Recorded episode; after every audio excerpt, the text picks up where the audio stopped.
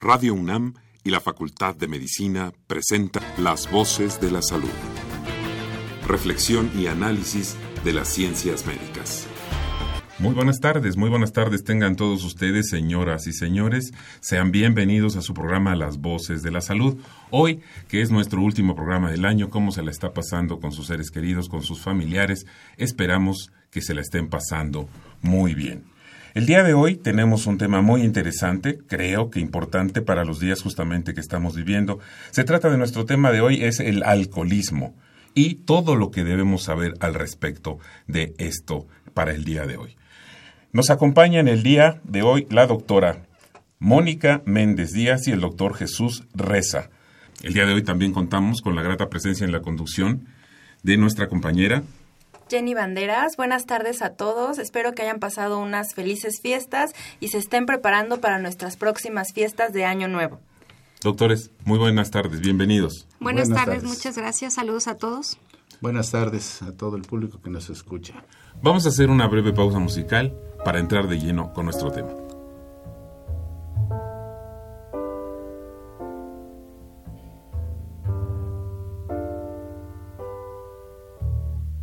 Ya estamos de nueva cuenta con ustedes, señoras y señores, como les decía, justamente para hablar del tema que es muy importante en estos días, donde parece, Jenny, que es hablar de este tema de claro alcoholismo sí. y todo lo que debemos saber al respecto. Es muy importante. Se aproxima ya eh, el Año Nuevo y todos estos días que han sido pues de asueto o de vacaciones o simplemente días feriados, pues invitan un poco a las fiestas, a la, al, al convivio, y de ahí es importante, ¿te parece? Sí, por supuesto que sí, y más para nuestra población, que como buena costumbre tenemos a hacer este muy reconocido Guadalupe Reyes. Entonces creo que es un tema muy puntual, muy al caso, así que vale la pena prestarle atención. Y para ello, como les había comentado, contamos hoy con la grata presencia del doctor Jesús Reza Casahonda, quien es médico cirujano, quien tiene una especialidad como maestro en salud pública y actualmente es jefe de sección académica de vinculación y trabajo en comunidad del Departamento de Salud Pública de la Facultad de Medicina de la Universidad Nacional Autónoma de México. Bienvenido, doctor. También tenemos el placer de contar con la compañía de la doctora Mónica Méndez Díaz.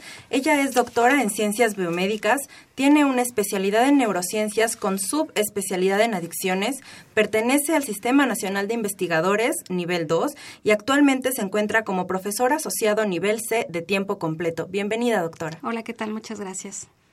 Pues entrando a nuestro tema, ¿qué les parece si nos comentan? ¿Se sabe cuánto alcohol puede tolerar nuestro organismo? Ahora que estamos, como les decía yo, viviendo esta época, pero no es solamente de la, del fin de año. Yo creo que todo el año, durante todos los días, hay un consumo de alcohol en, en todos los sectores y no sabemos qué tanto o qué tanto nos afecta o qué tanto podemos consumir. ¿Nos puede comentar, doctora? Claro que sí, sí, sí existe eh, una cantidad que es, es, podríamos decir que es un poco más uh, segura consumir o no. Eh, para empezar, primero hay que tener en cuenta que cuando decimos una bebida alcohólica vamos a llamarla trago, independientemente si es cerveza, si es vino, si es tequila o vodka, ¿no? Y en este sentido vamos a decir que es un trago estándar y que tiene cierta cantidad de gramos de alcohol. Vamos a considerarlo eh, teniendo en cuenta la densidad del mismo, y para poner número, números redondos vamos a decir que diez gramos es la cantidad de, de alcohol puro que tendría un trago, ¿no? Y esto sería el equivalente a tomarnos un poquito menos de una cerveza eh, de trescientos y tantos mililitros aproximadamente, con el cinco, siete por ciento de alcohol. Por eso me voy a atrever a hacer números redondos, ¿no? Porque es un poquito difícil, depende del porcentaje de alcohol de cada bebida y de la cantidad de mililitros que nos ofrezcan por trago. Entonces, bueno, pues vamos a decir que diez gramos, ¿no? Eso sería eh, un, un trago estándar que si nos lo tomamos en una hora, pues nuestros sistemas que se encargan de metabolizar este, pues sería suficiente como para que no tengamos ningún efecto adverso. Vamos a llamarlo así, simplemente un poco de desinhibición. Pero si rebasamos el consumo de este, de este trago por hora, y entonces nuestros sistemas eh, biológicos que se encargan de metabolizarlo, entonces ya empezamos a tener problemas, ¿no? Se empieza a incrementar esta desinhibición que tenemos, ya, ya no estamos como aceleraditos, sino más bien vamos a, hacia la baja, y nuestro empezamos a tener problemas motores, labores de coordinación, del habla y sucesivamente conforme se vaya incrementando el, el consumo de alcohol. Entonces puede llegar a un momento en el que tengamos ya una gran cantidad de alcohol, eh, digamos, eh, ya una vez que ha sido metabolizado y en sangre, que tengamos unos ocho o diez gramos de alcohol en sangre que ya no han podido ser metabolizados, entonces sí ya podemos tener incluso un paro respiratorio, ¿no?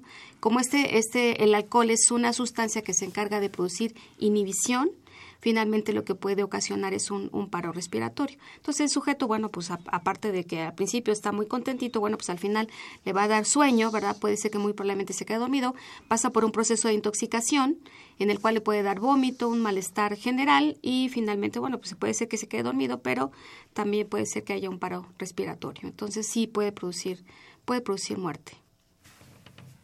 Bueno, y díganos una cosa. ¿Es lo mismo en hombres que en mujeres? No, no, no, definitivamente no. El metabolismo de hombres y mujeres es diferente. Eh, la forma en la que se almacena también. Bueno, siempre se dice que las mujeres guardamos más grasita en el cuerpo, ¿verdad? Por algunas otras razones. Pero en realidad eh, no es que se acumule ahí el alcohol, sino que la enzima que degrada el alcohol, cuando se empieza a, mel- a metabolizar la alcohol deshidrogenasa, está poco presente en el, en el eh, sistema digestivo de la mujer y está muy presente en el del hombre. Entonces es más fácil que la mujer... Eh, vamos a ponerlo entre comillas, se emborrache, ¿verdad? Empieza a tener estos efectos eh, por el consumo de alcohol que un hombre, ¿no? El hombre es, el metabolismo es más, más acelerado desde que lo empieza a consumir en el sistema digestivo. Y probablemente podamos después hablar un poco de cuál es la resistencia que tiene cada organismo y por qué. ¿Por qué un hombre y una mujer? Ya nos decía, por la cantidad de grasa probablemente que tiene. Pero también hay otros factores, entiendo. Claro, sí, finalmente lo que acaba sintiendo uno en el, en el sistema nervioso central, pues depende de la concentración que haya de alcohol en sangre. Y también, bueno, la cantidad de sangre que tiene un cuerpo femenino, bueno, pues también es menor. Eso no quiere decir que, hay, que haya un hombre de la talla de una mujer o una mujer de la talla de un hombre, ¿no? Entonces, bueno, pues sí, siempre se guarda esa esa proporción. Pero principalmente puede ser por la por el metabolismo del, del alcohol asociado al alcohol deshidrogenasa, ¿no? Que es diferente el metabolismo. ¿Tiene algo que ver, ya separando hombres y mujeres, el que una mujer de una estatura menor tenga mayor o menor tolerancia que una mujer de estatura mayor o mayor peso? No, no, no, definitivamente no. La tolerancia está asociada con qué frecuencia se consume. Entonces, si... Eh, por decir, me pongo de ejemplo, hoy me tomo una copa y mañana quiero, me gustó, sentí ese calorcito rico que se siente al principio, un poco de desinhibición, se me quitó la penita de convivir con gente que no conozco y la siguiente semana quiero volver a sentir el mismo efecto, me tomo la misma copita, pero ya no sucedió. Entonces tomo una y media, y luego dos, y luego tres, y eso entonces es tolerancia. Y, el, y lo mismo puede pasar con un hombre, independientemente de la, de la talla. De la talla, ok. Muy bien. Um, ¿se sabe si nuestro organismo produce de alguna forma natural alcohol y si este tiene efectos dañinos para nosotros? Bueno, eh, el alcohol, como muchas otras eh, sustancias eh, que, que han acompañado al hombre desde tiempos infinitos, por ejemplo, el alcohol se sabe que desde el Neolítico ya lo, lo, lo consumía el, el, el humano, eh, pues obviamente tenemos que tener sistemas endógenos, ¿no? Que se asemejan mucho a lo que está en la naturaleza y que por lo tanto nosotros tenemos ese efecto. Eh, en el caso del alcohol, sí, el alcohol se puede obtener de la fermentación de frutas, ¿no? En el medio ambiente o de algunas otras sustancias como papas o semillas, ¿no? Entonces, pues sí, si el ser humano consume eh, frutas, a la, estas mismas levaduras que se encuentran en nuestro sistema digestivo pueden llegar a producir alcohol al metabolizar los azúcares que estamos consumiendo. Entonces, sí, de cierta forma, pues tenemos un poquito de alcohol por ahí. A lo mejor esa es la, la razón por la cual nos gusta consumir carbohidratos y frutas, ¿no? Porque al final sentimos una, pues una sensación placentera asociada también al consumo, obviamente, de alcohol y del propio alimento, ¿no? Claro, diga, diga, doctor, adelante, por Inclusive, favor. Inclusive esto que tocaba la doctora, que es importante, el, el fruto fermentado, ¿no? Lo vemos en muchas culturas, cómo se fermentan de muchas maneras los frutos, y este consumo es abierto, ni siquiera... Hay la prohibición de que hasta los dieciocho años puedes consumir este fruto encurtido, como le dicen, encurtido, ¿no? Que se, finalmente la fermentación de alcoholes muy, muy bajos de graduación, pero finalmente es el consumo de ello, que se puede dar hasta como postre. Claro. Cuando se habla de alcohol, estamos escuchando o hemos escuchado muchas veces el alcohol agrícola o el alcohol industrial, ¿Esto es lo mismo? ¿Hay alguna diferencia? Sí, claro, hay una diferencia muy importante. El alcohol agrícola es este del que estamos hablando, ¿no? O sea, me tomo una cerveza, me tomo un vino tinto, puede ser vodka, que es destilado de la papa, o de la cebada, la, la cerveza, etcétera, ¿no? Entonces, que son destilados o fermentados de productos, eh, pues ahora sí que agrícolas, ¿no? Vamos a llamarles así. En el caso, ah, bueno, y que el principal componente, pues nosotros le llamamos alcohol. En realidad es una sustancia química que se llama etanol, ¿no? Son dos eh, carbohidratos, perdón, dos carbonos y un radical eh, oxidrilo y conforman el etanol. En el caso del alcohol industrial, pues entonces el, el, este principio activo es metanol, ¿no? Es solo un, un carbono y el radical oxidrilo, entonces conforman el, el metanol.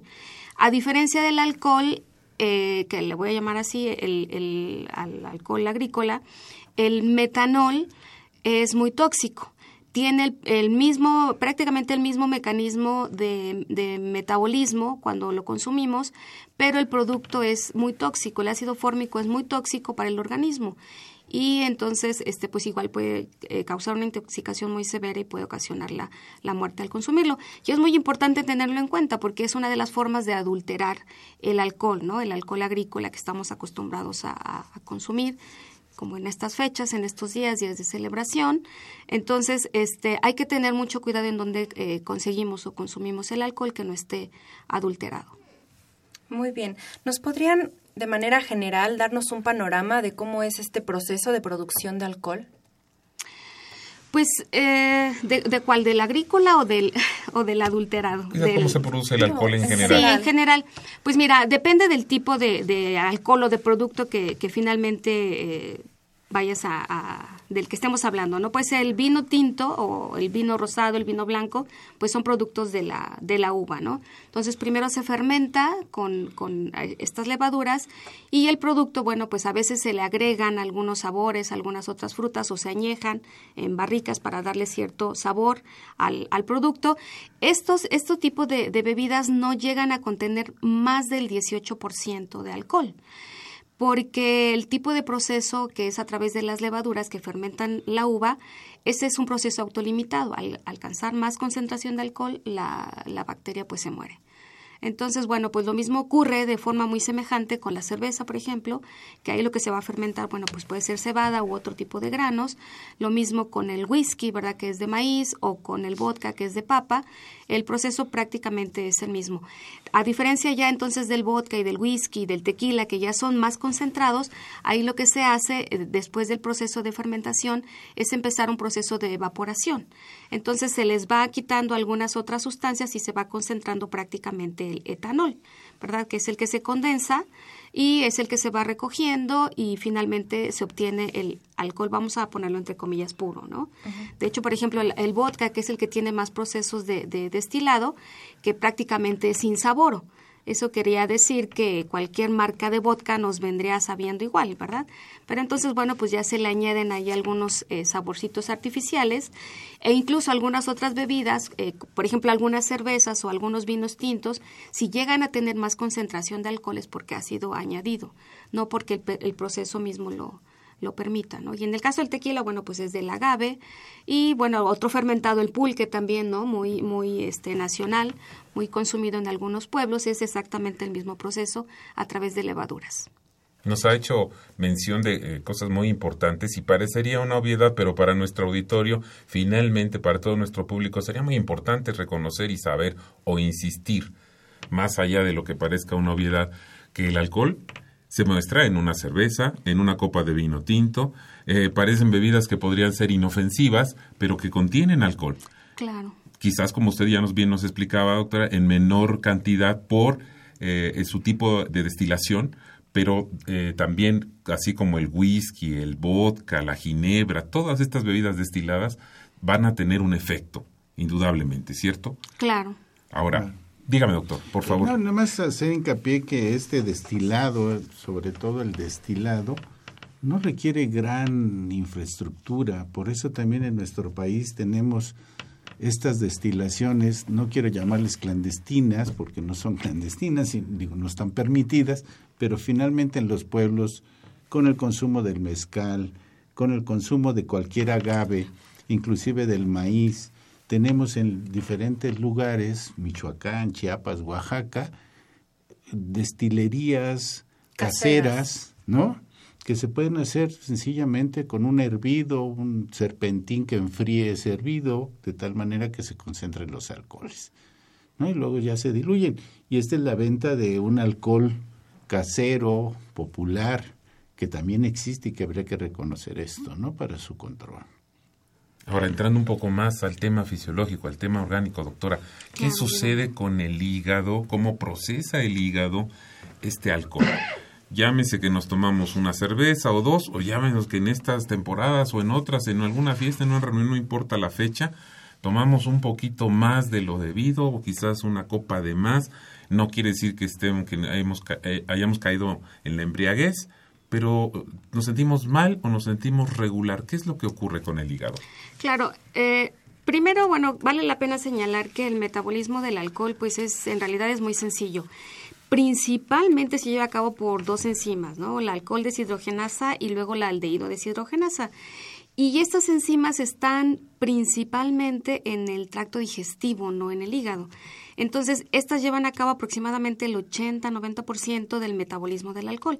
De tal suerte que cuando llega al hígado, en realidad metaboliza una, un porcentaje muy bajo del alcohol que consumimos. Sin embargo, es suficiente para generarle daño. Y este lo metaboliza a través de una enzima que le voy a llamar citro, citocromo P, e empieza a metabolizar el, el alcohol. Lo que es muy importante es que estas células son muy sensibles al alcohol, entonces pueden, de hecho, eh, ocasionarles muerte. Entonces, eh, en la forma en la que el hígado responde es generando fibrosis en, en, este, en este órgano, y entonces pues obviamente deja de funcionar, ¿no? Deja de producir estas enzimas, y obviamente como es un tejido fibroso, pues es, este, el hígado es un tejido muy vascularizado, ya no permite que fluya correctamente la sangre a través, a través de él, deja de ejercer su función de forma correcta, para que haya un efecto muy grotesco sobre el hígado, que podríamos llamar un hígado graso por consumo crónico de alcohol, o eh, una inflamación en el hígado, por ejemplo, también por consumo crónico de alcohol. Bueno, pues ahí sí ya se necesitaría un, un periodo muy prolongado de consumo y además muy, eh, le llamamos pesado, ¿no? Que el sujeto consuma, pues digamos, cinco, seis, siete copas por día para que se genere este, este tipo de, de daño, ¿no? Eso sería sobre el hígado principalmente. Acláreme un puntito, por favor. Sobre sí. Hígado graso debemos entender que es un hígado lleno de grasa, estrictamente, o es un, una, una consecuencia de este consumo de alcohol. Sí, es una consecuencia y sí se recubre de grasita, ¿no? Digamos el, el hígado, literal sí es grasa, es tejido graso. Jenny. Muy bien, una pregunta más. ¿En cuánto tiempo podemos decir que nuestro sistema o el hígado queda completamente libre de alcohol? ¿En cuánto tiempo eliminamos el alcohol? Híjole, pues el alcohol se metaboliza como tal rápido, ¿no? Como te decía, hoy podemos... Eh, infringir nuestro sistema fisiológico, podemos retarnos y consumirlo a lo mejor para año nuevo más de las eh, dos o tres copas en, en que tendríamos planeadas. Y pues como está muy muy buena la fiesta, no sé, consumir a lo mejor seis, ¿no? En, pasada a las tres de la mañana y lo, lo retamos. Eh, afortunadamente este metabolismo es rápido, ¿no? Entonces al día siguiente, pues lo que tendremos más bien es un poquito de resaca, ¿no? De que dolor de cabeza, este malestar asociado con un poquito de náusea, pero precisamente eso quiere decir que el alcohol se ha metabolizado, ¿no? Y que ya se ha eliminado. Aproximadamente el cinco por ciento se elimina en orina y el resto pues por estas dos enzimas y el, el, el metabolismo del, en el hígado, ¿no? Que lo acaban de eliminar. Entonces, de hecho, la eliminación es rápida, ¿no? Las secuelas que quedan por consumo crónico, bueno, eso ya es otra cosa. Esa sí puede ser de largo plazo. Y sobre todo en estas fechas donde uno empieza, a que hay que ir a, con, a la casa de, de, de la abuelita al principio o a la casa de la tía y eh, empieza a tomar aunque sea una copita de sidra, ¿no? Vamos a ah, tomar claro. una copita de sidra para celebrar y dan las doce del día y es tomar una copita. Y a las dos horas a la hora de la comida y otro consumo en otra casa o en la misma. Y entonces así se va paulatinamente todo el día hasta llegar en la noche y cuando ya uno hace cuentas, pues se tomó ocho, nueve, diez copas de algo que parece inofensivo, pero trae alcohol. Claro, diez tragos del este tan sencillo que se ve el rompope, ¿no? Y tan rico que a veces hasta muchos papás se atreven a dárselo a los hijos. Sí, y eso es otro tema, ¿no? Porque no solamente es el alcohol, sino eh, la cantidad de calorías que aporta, ¿no? Eh, cada trago, independientemente de la presentación, El, el alcohol en sí mismo son calorías. Aparentemente no son tantas. Si solamente consideráramos el alcohol de un trago, serían cien calorías. Pero si además le ponemos el, el azúcar del rompope, por ejemplo, o del Baileys, o las del vino tinto, o las de la cerveza en, en la cebada y todas estas cosas, pues andaremos consumiendo unas trescientas calorías, quinientas por trago, ¿no? Que es una margarita, ¿no? Tiene un montón de calorías.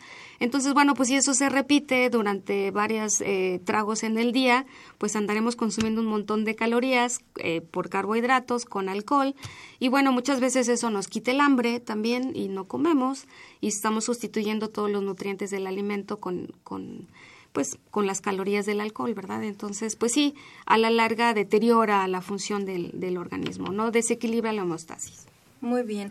Aprovechando, retomando un poco que nos comentaba esto de consumo en exceso, ¿podría darnos algunas de los principales síntomas o manifestaciones que se presentan cuando ya nos estamos excediendo o pasando de copas?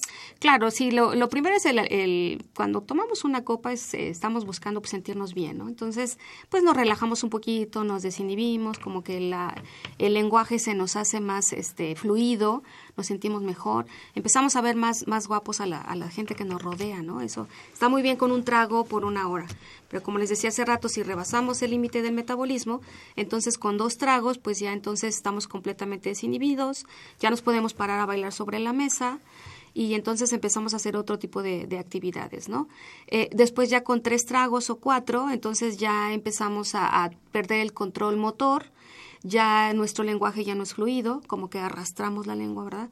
Y ese clásico de que queremos hablar fluido y yes, uh, ya no sabemos qué decimos, sí. ¿Verdad?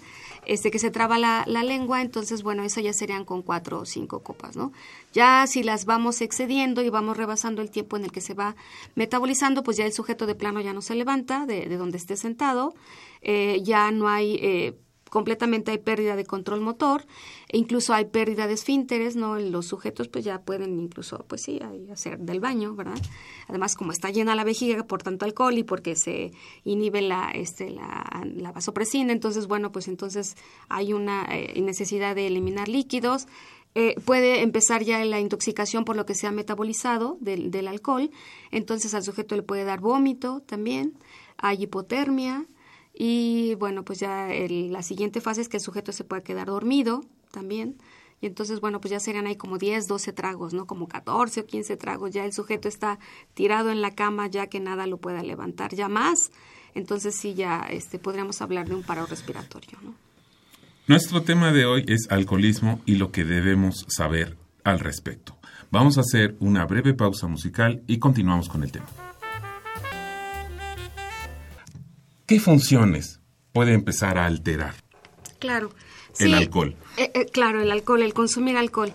Uh, pues una, una de las de las principales funciones que afecta de, de forma inmediata, bueno, pues ciertamente es este estado de eh, toma de decisiones, ¿no? Yo llego a la fiesta, llego con la certeza de que solamente me voy a, a tomar una, eh, una copa. Y pues que voy a platicar solo con mis amigos, ¿no? Que me voy a comportar bien. Esa es la decisión que yo tomo, ¿no? De, de hacerlo. Pero después de la primer copa digo, bueno, pues como dicen por ahí, no, una no es ninguna y dos apenas es la mitad de una y me sigo con la que viene. Y entonces empieza a fallar esta toma de decisiones.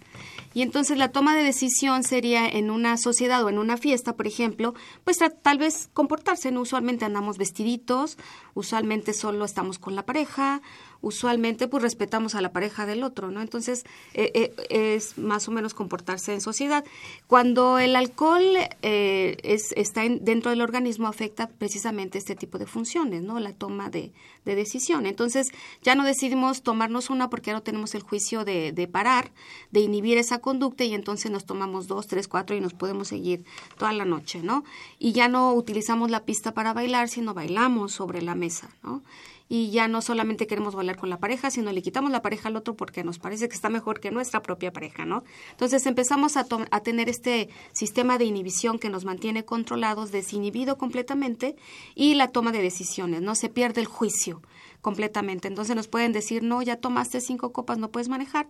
Y entonces, no, estoy bien, no, yo, yo manejo el alcohol, el alcohol no me maneja, no, yo, yo puedo con esto y puedo con más, ¿no? O no miden el contrincante la altura y se le van encima a golpes, ¿no? Entonces este sistema de, de toma de decisiones e impulsividad se completamente se desenfrena, ¿no? Eso es con el, con el consumo de alcohol, vamos a decir agudo, ¿no? Cuando el consumo de alcohol es crónico, bueno, pues sí empieza a haber algunos problemas eh, y sobre todo si es pesado podemos tener ya problemas de recuerdos, ¿no? De memorias. Ya no nos acordamos qué ocurrió en la fiesta, ¿no? Ya se nos fue de la memoria, completamente está borrada, qué fue lo que ocurrió ahí, ¿no? Entonces eso puede, puede ocurrir con, con frecuencia. Eso es dentro del sistema nervioso central. Pero igual en el, en el organismo en general puede haber otro tipo de, de trastornos por el consumo crónico de alcohol, ¿no? Y uno, uno de ellos muy importante pues es la, la desnutrición. Como mencionamos hace rato, tiene una gran cantidad de calorías que, bueno, pues sustituye el alimento. Mucha gente ya no come eh, los, los nutrientes necesarios de los alimentos y entonces puede aparecer desnutrición. El alcohol también impide el, la absorción de, de vitamina B uno, por ejemplo, ¿no? Y eso está asociado con la manifestación de, de otros síndromes, como el de Korsakoff, y entonces, bueno, pues el sujeto ya tendrá otras, pues otros síntomas eh, asociados además de, de, del consumo de alcohol, aparte de la, de la desnutrición, ¿no? Que está asociado igual a alucinaciones y, y este, todas estas cosas. Entonces, bueno, pues sí, el consumo crónico y agudo de alcohol tiene sus, sus desventajas. Muy bien, puntualizando un poco más, uh, nada más me gustaría como retomar, hacer una lista breve de signos y síntomas que presentamos con el consumo de alcohol, principalmente iniciando por estos que nos comentaba, que es desinhibición, fallo en la toma de decisiones, posteriormente nos van a, a empezar a dar ganas como de tener más consumo, después vendría esto de eh, perder un poco el control de esfínteres, las ganas de poder vaciar la vejiga, etcétera. Mareo, como nos comentaba, y cuando ya el consumo es más avanzado o excesivo, náuseas y pérdida de la conciencia o quedarse dormido. Claro. ¿Algún otro síntoma que, que se presente muy característico del abuso del consumo? En el consumo agudo, pues no recuerdo algún otro. ¿Usted, doctor? No, perdón, yo creo que es, como dicen popularmente, euforia, depresión y anestesia. Ah, claro. ¿No? Claro, sí. Esto sería lo que tendríamos que ver, es cuando la gente se empieza a poner muy eufórica, claro que se desinhibe y puede bailar y se puede quitar la ropa y puede eh, saludar al que nunca saludaba o agredir al que nunca agredía, este... o sacar el problema que ahí tenía guardado, ¿no? Con el alcohol. Y este es solo un ejemplo de todas las cosas que se pueden hacer cuando se consume el alcohol. Y, y, y estoy hablando del agudo, no estoy hablando del crónico, del alcohólico, ¿no? Sino ahora, recién con todas estas fiestas, también salen todos los afectos que aquí sí es a veces de género, ¿no? Los, los masculinos nos cuesta mucho trabajo eh, manifestar nuestros afectos. Y cuando nos desinhibimos podemos decirle al compadre, compadre, te quiero un montón, ¿no? Cosa que sin el alcohol no nos atreveríamos claro, a decirle, sí, claro. O hasta inclusive darle un beso en la mejilla, pues, sí, claro. ¿No? Ese, por las pero emociones es abrazarlo de la fiesta. Y no, no soltarlo y tenerlo agarrado y estar repitiéndote el te quiero. Pero también hay que puntualizar que no solo saca lo bueno, también, también en estas épocas sacar... es muy común la depresión. Muchas personas se refugian en el consumo para sacar esta tristeza de, de algunos mm. recuerdos, de familiares que ya no están, y más por las emociones, por lo que representa para los mexicanos estas fechas. Claro, y, y esta parte también social de estas fiestas, donde son familiares, pero a veces las familias no es el ideal de familia, entonces llegamos a estas fiestas con un montón de cosas atravesadas, no dichas, y que a veces el alcohol nos ayuda a sacarlas y por eso a veces no son tan exitosas. A veces sirve para perdonar, pero a veces también para agredir, ¿no? Entonces, este es como los signos y síntomas que tenemos que encontrar hasta que llega la anestesia, que es cuando se resuelve el problema, ¿no? Se acabó, dejó de bailar, dejó de agredir, dejó de decir tonterías y se queda dormidito, ¿no? Cuidando siempre que no sea haya un problema ya fisiológico de vómito o de mala posición o de caída, etcétera, ¿no? Pero hay pérdida del equilibrio, que es cuando ya el que está bailando empieza a tropezarse con todo mundo, que este ya es un síntoma de que el alcohol está rebasando los límites sociales, ¿no? Claro, muy bien. Y respecto a los efectos eh, a largo plazo, si, si me permiten agregar, eh, uno de los más importantes es el que genera sobre el sistema de recompensa. Entonces, si voy a describir rápidamente el sistema de recompensa, es este sistema que, que todos poseemos en, en nuestro cerebro, en el sistema nervioso, que es aquel que nos facilita que nos gusten las cosas, ¿no? Entonces, yo tengo un sistema de recompensa que me dice qué bueno que comiste y que, porque, ¿cómo sé que es este sistema? Porque me genera placer, ¿no? Entonces, comer es rico, tomar agua es rico, eh, llevar a cabo conducta sexual es rico. ¿Y por qué menciono estas, estas actividades? Bueno, porque, pues porque son las que mantienen vivo al ser humano sobre la Tierra. Bueno, al ser humano y a todas muchas especies que tienen este mismo sistema y que son indispensables, ¿no?, para la naturaleza. Entonces, tenemos este sistema. La desventaja es que este sistema se activa también con drogas de abuso, no nada más con el alcohol, con todas.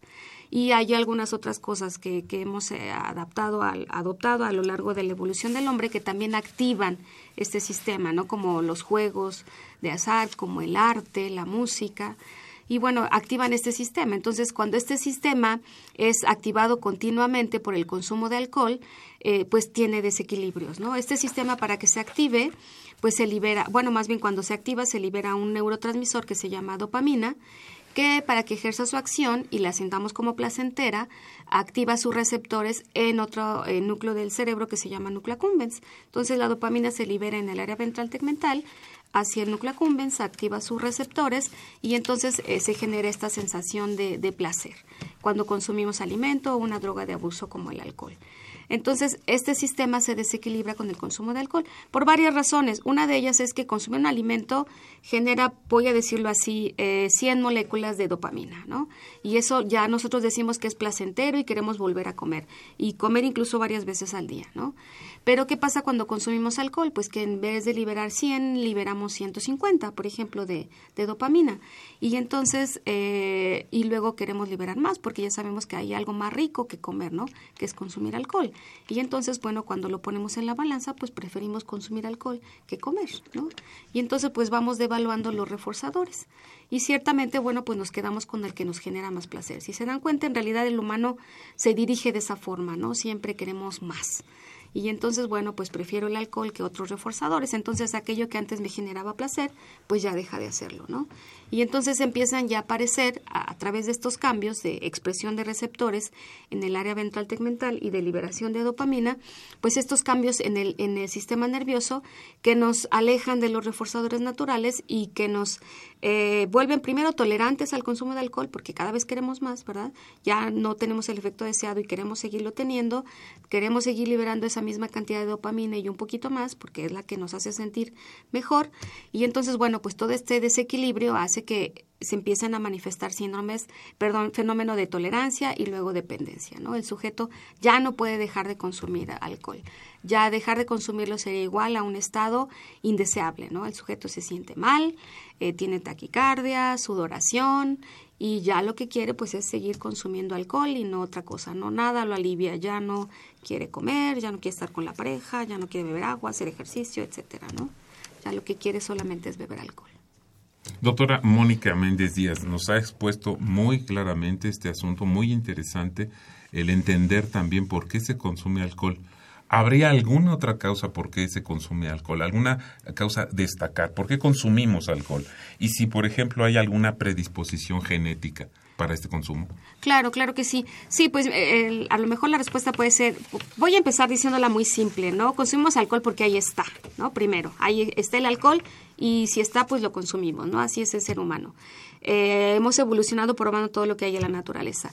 Eh, dos, lo seguimos consumiendo porque tenemos un sistema que responde al alcohol, ¿no? Entonces, ya hablé del sistema de motivación y recompensa, este se activa y nos hace sentir esta sensación de placer y por lo tanto, bueno, pues lo, lo consumimos, lo seguimos consumiendo porque nos gusta, ¿no? Todos repetimos las conductas que nos gustan. Entonces, pues beber alcohol es agradable, lo, lo consumimos. Ahora, eh, ¿en qué medida lo consumimos? Y, y cabe aclarar que consumirlo no es igual que ser dependiente al alcohol, ¿no? Entonces, se tiene que cumplir con ciertos criterios para ser dependiente o hacer el consumo como una enfermedad. Pero entonces, ¿qué nos vulnera a, a consumirlo en forma que ya vamos a decir que ya no es un patrón normal, ¿no? De, de tres a cuatro tragos a la semana en mujeres o seis, siete a, en hombres a la semana y que no tengan problemas de, pues, que en el trabajo, laborales, en la escuela, con la pareja, etcétera, que le podemos llamar que es un consumo eh, saludable, lo voy a poner entre comillas, eh, que nos vulnera, que entonces se convierta en, un, en una adicción, en una dependencia? Hay muchas cosas. Una, pues, el medio ambiente, ¿no? El medio ambiente, el estrés, ¿no? La gente ciertamente, como ya se había mencionado, pues estoy estresado eh, y este pasé un día terrible en el trabajo y lo que quiero es llegar a casa y destapo una cerveza y me la bebo, ¿no? Entonces, el estrés de la vida cotidiana facilita que si esta conducta se repite, bueno, pues a la larga el sujeto pueda caer en dependencia. Eh, el, eso es por el medio ambiente. Eh, los genes también son muy importantes, ¿no? Si mamá eh, toma y sus eh, padres, hermanos eh, toman, en el caso del papá igual, toma él, y además estas conductas de, pues, de que toman con mucha frecuencia o más de esos tragos que, que yo les llamé entre comillas saludables, bueno, pues también está indicando que el sujeto tiene una cierta vulnerabilidad eh, genética, ¿no? Al, al, al consumo de alcohol y posiblemente también a, a, a otras drogas. Y algo que es muy importante también es, eh, de, y que lo voy a catalogar dentro del medio ambiente, es el cuidado parental. El cuidado parental y las relaciones sociales, ¿no? El medio ambiente social. Son muy importantes porque permean la forma en la que el sujeto va a consumir alcohol en la adolescencia y en la edad adulta. Entonces, bueno, pues sí es muy importante que cuando nace un, una criaturita, pues tenga el, un cuidado parental que nosotros le llamamos óptimo. Cuando no es óptimo, es decir, que no tiene el cuidado, la protección de mamá, que se le amamante, que se le cuide el sueño, que esté proporcionándole todo el tiempo ese calorcito, ¿verdad? Que, que a las mamás nos gusta darle la cría, los besitos, los abrazos, todas estas cosas. Bueno, pues el sujeto va a desarrollar un sistema nervioso central eh, que no va a ser óptimo para poder lidiar con el medio ambiente cuando llega a la edad adulta. Y eh, esa es una etapa que vulnera mucho este desarrollo del sistema nervioso, y lo que se ha observado es que si no hay todo este cuidado, este desarrollo no es correcto. Entonces, el sujeto se vuelve muy estresable y puede ser que consuma drogas de abuso, incluyendo el alcohol, y por lo tanto genere eh, rápidamente una, una dependencia. Eh, otra etapa vulnerable en el desarrollo es la adolescencia. Cuando el sujeto empieza a convivir con sus pares, ¿verdad? Eh, la, eh, el convivio con amiguitos son muy importantes. Cómo se desarrolla, cómo convive con ellos. Si no se le facilita este medio ambiente al sujeto, pues de la misma forma lo va a vulnerar a consumir este alcohol o cualquier otra, otra droga de, de abuso. No necesariamente en la adolescencia, en la niñez, sino en la adultez. Lo va a vulnerar. Muy bien. Ahora, hablando un poco más sobre estas diferencias, no es lo mismo el consumo de alcohol ni exceder el consumo de alcohol a ya hablar de un alcoholismo. ¿Cuándo consideramos que ya es un alcoholismo, un problema de salud, y cuándo consideramos que nada más es un consumo en exceso? Claro. Eh, para que podamos decir que un sujeto eh, es dependiente al alcohol, es decir, que tiene alcoholismo o adicción al alcohol, pues tendríamos que analizar los criterios que nos eh, están descritos por el D S M cinco en la actualidad, que ya está, está vigente. Y entonces son varios criterios que el sujeto debe cumplir, ¿no? Uno de ellos es precisamente el término del que ya hemos estado hablando, que es tolerancia, ¿no? Que el sujeto, para poder tener el efecto que busca, bueno, pues va consumiendo cada vez más, más tragos. Eh, otro de los efectos es que el sujeto llega a la fiesta y ha, y ha planeado solamente consumir un trago, y en realidad acaba consumiendo ocho o diez a lo mejor, ¿no? Es decir, eh, planea consumir menos, pero acaba consumiendo más. Eh, otro de los criterios que debería de cumplir un sujeto si tiene dependencia es que ah, pasa mucho tiempo de su día eh, ideando la forma en la que va a consumir el alcohol, ¿no? Entonces, usualmente es el que pregunta, ¿y cuándo va a haber fiesta? Este, pues ya es miércoles, deberíamos de celebrar, ¿no? Está pensando cómo, a dónde ir a beber, y si no encuentra, bueno, pues él solito se organiza la, la fiesta en casa y empieza a consumir. Entonces, toma mucho tiempo de su día eh, planeando y organizando la forma en la que va a consumir el alcohol. Eh, otro de los criterios que también eh, se debería de cumplir es eh, que el sujeto empieza a tener problemas laborales, ¿no? Entonces, incluso puede llegar tomado a, a trabajar o a la escuela y, y también eh, puede tener problemas ya con la familia y con las relaciones eh, sociales. Entonces, son varios criterios que si el sujeto cumple con tres por lo menos de estos en un periodo de, de seis o doce meses, pues entonces seguramente ya, eh, bueno, no seguramente, sino más bien se está hablando ya de, de dependencia al, al alcohol. Vamos a hacer una breve pausa para continuar con este tema de hoy tan interesante. Hacemos una pausa y regresamos.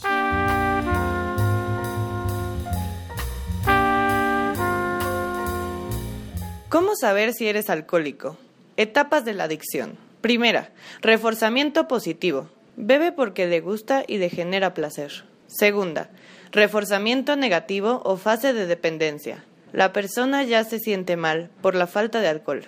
Entra en crisis de ansiedad, sed y desesperación. Tercera, fase de las recaídas. Las personas comienzan a tener problemas graves de ámbito social, familiar, personal, de salud y laboral, por lo que deciden dejar el alcohol. Muy bien, bienvenidos sean nuevamente. Continuamos con su programa Voces de la Salud y nuestro muy interesante tema, alcoholismo, ¿qué es lo que debemos de saber? Vamos a continuar ahora con una sección que me parece muy buena, me parece bastante importante, más por las fechas, más por las costumbres de nuestra comunidad, son mitos y realidades acerca del consumo del alcohol. Así es, yo empezaría a preguntar, mito, hace entrar en calor y quita el frío, ¿es mito o realidad? Es una realidad, finalmente está lleno de calorías, aumenta el calor, ahora no quita el invierno. Eso es. Muy bien, ¿el alcohol es bueno para el corazón, mito o realidad? Eh, parcialmente real a bajas dosis, sobre todo el vino, los vinos, eh, por el resveratrol que tienen, pero a dosis altas todo lo contrario. Mito, realidad, el alcohol ayuda y mejora las relaciones sexuales. Eh, totalmente mito. Ok, mito. Desinhibe, perdón, pero no, pero no, no ayuda. No ayuda. Exacto, no. Claro. Quita los pecados, pero no ayuda. Por un ratito quizás. Por un ratito, eso es. Nos da pena. Muy bien. ¿Mito o realidad? ¿El alcohol te da energía, ya que también es un alimento? ah. Bueno, yo diría que esta es realidad. Un, un problema en zonas de donde tenemos poca, mala alimentación, es un problema alcohol nutricional. Se sustituye el alcohol, que es más barato, por el, la falta y carencia de alimentos nutricionales, ¿no? ¿Beber alcohol solo los fines de semana no hace daño? Ah, depende de la cantidad. Depende de la cantidad, porque puede eh, ocurrir el famoso atracón, que el sujeto en vez de, de consumir una o dos copas, que podría todavía ser eh, considerado como no dañino, pues se llega a consumir hasta ocho, ¿no? Entonces, eh, en el fin de semana, lo cual eh, no es para nada saludable. ¿Mito o realidad? Sin beber alcohol es muy difícil divertirse. Tenemos que aprender a divertirnos sin alcohol. Claro, falso. Quien está acostumbrado a beber se emborracha menos. Ay, pues falso. Falso. Falso. ¿Se puede eliminar más rápidamente el alcohol haciendo ejercicio o vomitando? Falso. Falso. Falso. Beber Falso. Solo cerveza no produce ningún problema porque tiene pocos grados. Falso. No, depende de cuántos cartones. Claro, si se acaban el six de caguamas, ¿verdad? Sí, pues sí. Sí, van acumulando, ¿no? Claro. Van acumulando. Mezclar distintos tipos de alcohol, cerveza, vino, destilados, ¿emborracha más que beber solo un tipo de alcohol? Falso, falso. También falso. El alcohol no, es el alcohol, finalmente. Sí, las cantidades. Sin embargo, déjenme señalar aquí, porque a mí me gustan mucho estos saberes populares que se manifiestan en dichos. De repente dice, yo como bateador emergente, lo que me tiran, me tomo, ¿no? Claro. Yo no me gusta tomar, porque tomo una y soy otro, y al otro le reencanta, ¿no? Que este es claro. Ya el reconocimiento de que hay un problema con el consumo del alcohol. Sin embargo, se manifiestan en dichos populares que se tienen, ¿no? Para cerrar nuestra sección, último, mito o realidad. ¿Para dejar la adicción al alcohol se debe de adquirir una nueva adicción que la supla? No, no, mito. no, no. Completamente no. Mito, para nada. A ver, doctor Reza, doctora Méndez, Continuando con nuestro programa y con nuestro cuestionamiento, ¿se sabe cuándo consumimos alcohol culturalmente? ¿Desde cuándo y cómo consumimos alcohol culturalmente? Híjole, desde siempre, yo creo, en la medida en que nos fuimos haciendo sociedades, en todos nuestros ritos, sean de iniciación o de conformación, aparece el alcohol, ¿no? Con estas diferentes formas, desde los frutos fermentados hasta bebidas específicas, ¿no? En este mundo precolombino en nuestro país, pues el pulque ya aparecía, ¿no? Como fiesta y como además bebida de los dioses, ¿no? Por ahí, entonces, tienen muchos rasgos culturales y ceremoniales, ¿no? ¿En todas las sociedades se da de la misma manera?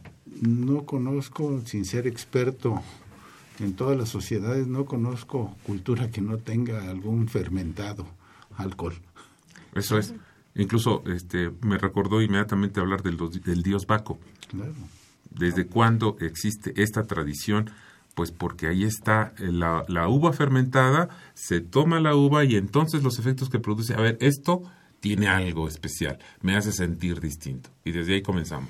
Y en toda la claro. metodología aparece el vino, la uva, el fermento, se claro. emborracha al cíclope, se emborrachan a muchas gentes para poder acabar y ganar batallas. Claro, ¿no? Sí, esta presentación de fermentados de frutas hay evidencias desde el Neolítico, les decía, ¿no? Que esos son ya como diez, si no me equivoco, millones de años, ¿no? Y hace muchísimo.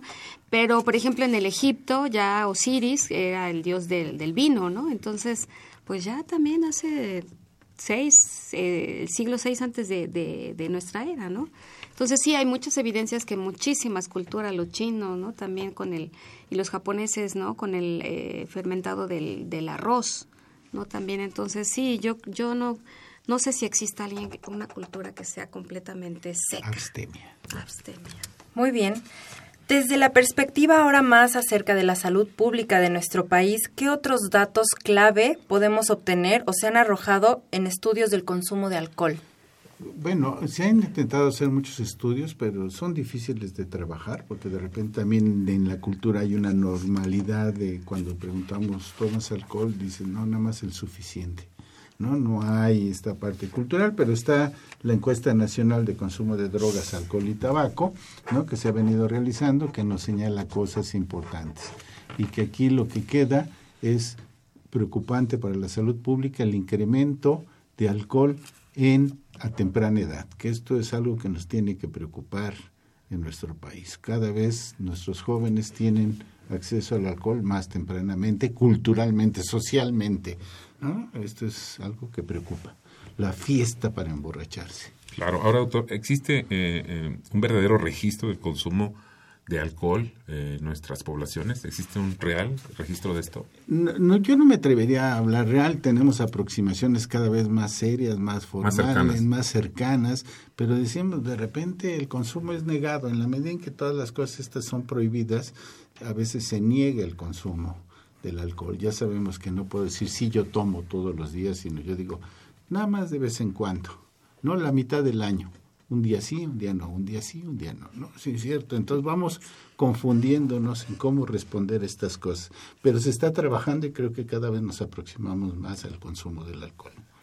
Retomando lo que nos comentaba sobre la encuesta nacional del consumo de drogas y alcohol, ¿algún otro dato que sea relevante para nosotros, aparte de lo que nos comentaba que a mayor, que perdón, que a tempranas edades se ha incrementado este consumo? Yo creo que esto lo que nos ha orientado es a relacionarlo con otro tipo de problemas de salud, ¿no? Y uno de ellos son los accidentes. No podemos olvidar que a esta este consumo tan te, a edades tan tempranas, pues nos ayuda a que se produzcan, que el riesgo de que se produzcan accidentes es mayor, desde asaltos, desde el abuso sexual, desde muchas cosas que están relacionadas con el, no es el alcohol en sí mismo, sino es lo que ocasiona El, el alcohol a su alrededor, ¿no? Que es preocupante. La pérdida del control, este, sencillamente no tener conciencia de lo que está sucediendo. De lo que está sucediendo. La ingesta de alcohol, ¿qué tanto puede ser no dañina? O, o se lo planteo de otra manera. ¿Tomar alcohol puede moderarse de cierta manera que esto no sea dañino? Yo creo que la pregunta tendría que ser de, formulada de diferente manera. Por favor. ¿Cómo podemos lograr que los jóvenes hoy tengan vida saludable gustosa, o sea, puedan acudir a un baile, a un lugar, a divertirse, a tener placer, de, de, de ser vitales en ese momento, es cuando más la vitalidad se manifiesta mal, sin la necesidad del consumo de alcohol. Puede aparecer el alcohol, pero no necesario. Decía esto la doctora hace rato, que a mí me, me gusta señalar, que es decir, yo a veces tengo la necesidad de ser premiado, entonces consumo un pastel que me encanta, que, que como dicen ahora que es gourmet, ¿no? Les ha dado... Ya no tengo la necesidad de comerme todos los pasteles que hay, con ese se satisfizo mi placer. Cuando tengo carencia de placeres a mi alrededor, entonces quiero otro pastel y otro pastel y otro pastel y ni siquiera disfruto esa rebanada gustosa de... Pues, ¿cómo les enseñamos a nuestros jóvenes a divertirse? Y que creo que lo estamos haciendo, estos, estas tocadas en, en el Zócalo, en las plazas públicas, controlando de alguna manera los consumos que hay ahí, son gustosas y se divierten los jóvenes y empiezan a aprender a disfrutarlo sin alcohol, aunque pues no dudo que alguien meta la pachita, etcétera, pero es menos, ¿no? Y hablando aquí, de salud. Y, y aquí lo importante que nos comentaba ya la doctora, eh, cómo acercarnos a los jóvenes, este, cómo acercarnos a los hijos, porque esto ahí va a estar afuera, en la calle están, están los elementos, está el alcohol, están las drogas, en este caso hoy particularmente estamos hablando del alcohol, del consumo de alcohol.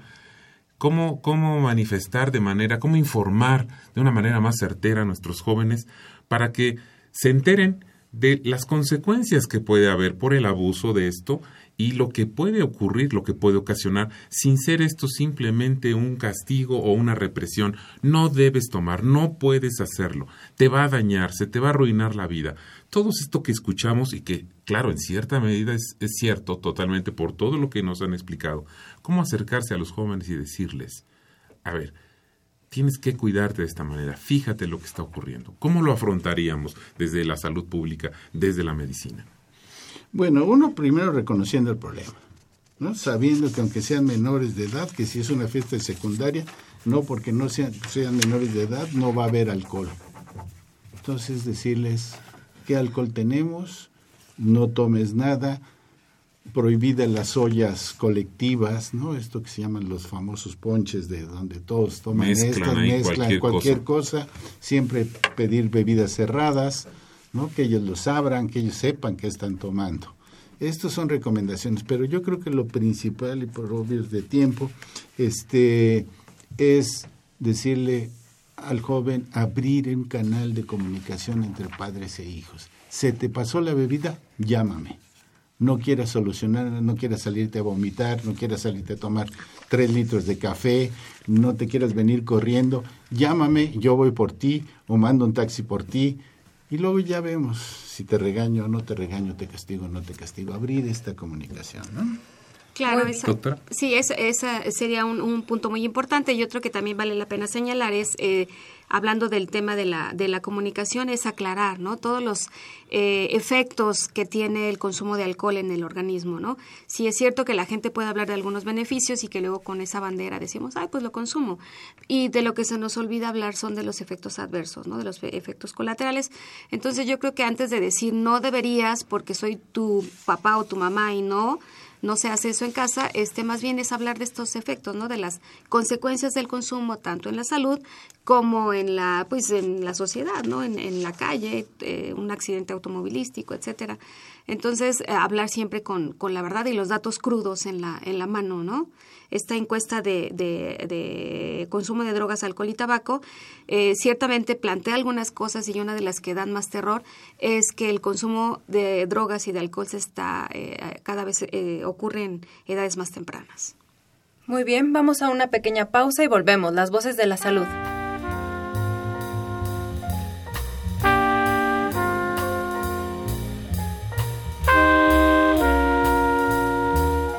¿Sabías que los hombres, por genética, tienen mayor resistencia al alcohol? Ya que, a diferencia de las mujeres, ellos tienen una enzima llamada alcohol deshidrogenasa en el intestino que les ayuda a degradarlo. Por eso se dice que aguantan más. Perfecto, ya regresamos a nuestro programa Las Voces de la Salud, tema principal, alcoholismo. Vamos a una pequeña reflexión de nuestros expertos. Por favor, doctora Mónica. Claro, pues eh, con base en la evidencia y en un montón de trabajo que tenemos hecho en, en nuestro laboratorio, pues yo me voy a atrever a decir que eduquemos a nuestros adolescentes, ¿no? A nuestros niños, no importa la edad, hay que empezar a hablar de los, de los riesgos que tiene el consumo de, de, de drogas sin tapujos. Y darles amor, ¿no? El amor en las primeras etapas de desarrollo es muy importante y la oportunidad de convivir con sus pares. Muchas gracias, doctor Jesús. Pues estamos a la mitad del Guadalupe Reyes. Así este, es. Creo que culturalmente es una época de muchas bebidas por todos lados. Tenemos que hacer el brindis. Yo lo que reflexionaría es tengamos cuidado en el consumo. Eh, no solamente de nuestros adolescentes, eso es en general, pero en estas fechas los adultos somos los más complicados, ¿no? Porque no podemos ir a estas fiestas sin el consumo del alcohol.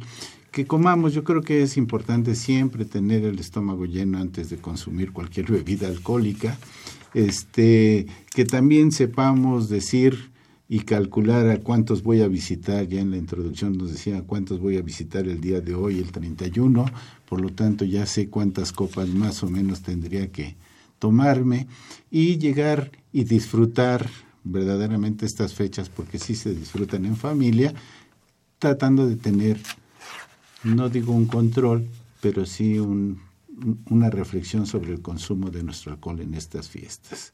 Inventemos juegos, hagamos más lúdica nuestras fiestas.